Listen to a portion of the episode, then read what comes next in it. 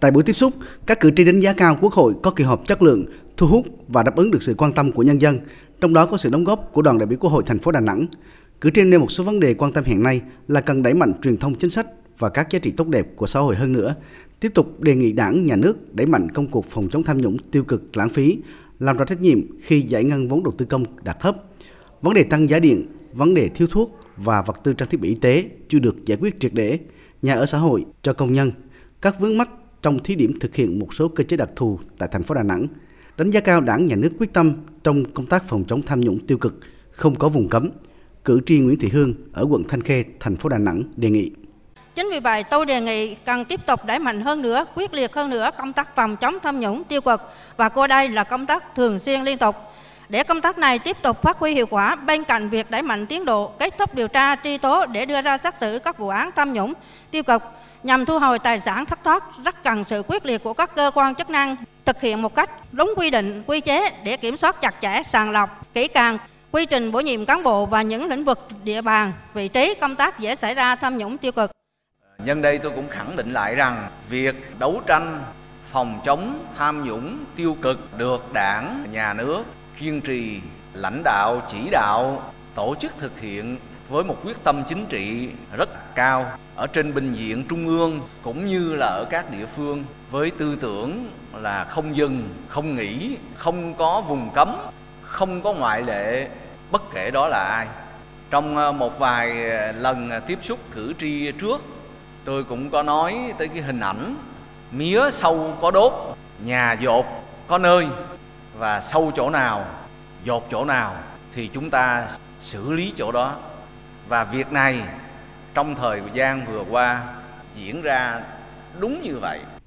trước tình trạng cán bộ công chức trong bộ máy không dám làm vì sợ sai cử tri Trần Thanh Tâm ở tổ 20 phường A Hai Bắc quận Sơn Trà thành phố Đà Nẵng đề xuất một số giải pháp về hoàn thiện thể chế chính sách và có cách hiểu nhất quán để không phát sinh cách hiểu hướng dẫn luật khác nhau tại các địa phương gắn với trách nhiệm đạo đức công vụ người đứng đầu. Mọi công việc giải quyết hàng ngày là phải căn cứ theo văn bản quy định của pháp luật, nhất là việc xử lý các hành vi sai phạm là không có vùng cấm mà phải xử lý theo đúng quy định của pháp luật, hạn chế cái tình trạng mà cấp trên chỉ đạo miệng xuống làm cho cấp dưới bị động không dám thực thi nhiệm vụ theo quy định. Cái này là thực tế nó diễn ra rất nhiều việc chỉ đạo miệng. Do vậy tôi đề nghị là cấp trên là phải gương mẫu, không được chỉ đạo miệng mà tất cả đều phải thượng tôn pháp luật, phải làm theo đúng quy định của pháp luật. Thì kể cả việc mà triển khai thực hiện cũng như là xử lý các vi phạm.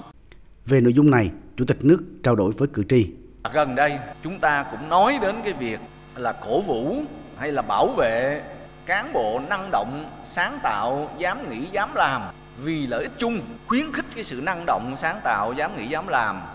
của tập thể lãnh đạo của người đứng đầu cấp quỹ chính quyền các cấp trong giải quyết việc chung nhưng đồng thời bên cạnh đó đó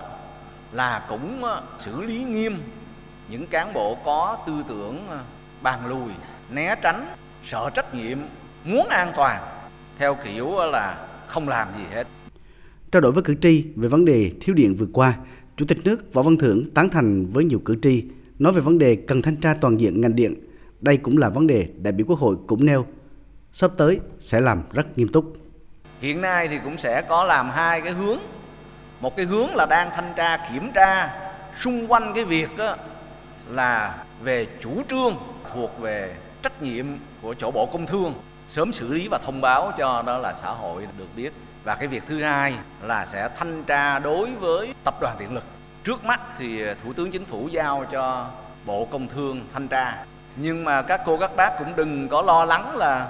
sợ giao cho ông bộ công thương rồi ông nội bộ, ông thanh tra, ông không có khách quan ông xử lý không đầy đủ thì khẳng định với các cô các bác là không có chuyện đó đâu ông mà làm không nghiêm túc á thì ổng lại sẽ tiếp tục bị kiểm tra thanh tra nữa tại buổi tiếp xúc cử tri Nguyễn Thị Thúy Hà ở quận Hải Châu thì quan tâm đến việc thiếu thiết bị vật tư y tế dù đã được tháo gỡ nhưng vẫn còn gây khó khăn cho bệnh nhân, nhất là bệnh nhân nghèo. Nhiều bệnh nhân phải chi tiền mua thuốc thay vì được hưởng bảo hiểm y tế. Tình trạng thiếu vật tư y tế đã trở nên cấp bách đến mức báo động. Tôi kính đề nghị đại biểu có kiến nghị kịp thời rốt ráo với các cơ quan chức năng có thẩm quyền khẩn trương hành động vì sức khỏe tính mạng của nhân dân góp phần thực hiện tốt công tác an sinh xã hội tại địa phương. Thay mặt đoàn đại biểu Quốc hội thành phố Đà Nẵng, ông Nguyễn Văn Quảng, Bí thư Thành ủy, trưởng đoàn đại biểu Quốc hội thành phố Đà Nẵng ghi nhận ý kiến của cử tri thành phố đã quan tâm nhiều vấn đề, đánh giá cao ý kiến cử tri thành phố. Đoàn đại biểu Quốc hội thành phố sẽ tập hợp ý kiến cử tri gửi đến Quốc hội, Chính phủ. Đối với những đề liên quan đến thành phố, ông Nguyễn Văn Quảng đề nghị Hội đồng nhân dân, Ủy ban nhân dân thành phố ghi nhận, xem xét, trả lời theo thẩm quyền. Những vấn đề thuộc thẩm quyền của Trung ương sẽ tập hợp gửi cơ quan Trung ương xem xét xử lý.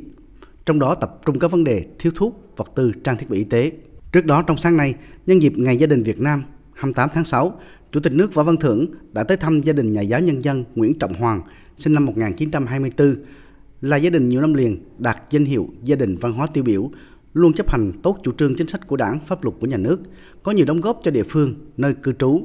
Gia đình nhà giáo Nguyễn Trọng Hoàng hiện có bốn thế hệ cùng chung sống hòa thuận hạnh phúc tại phường Bình Thuận, quận Hải Châu, thành phố Đà Nẵng.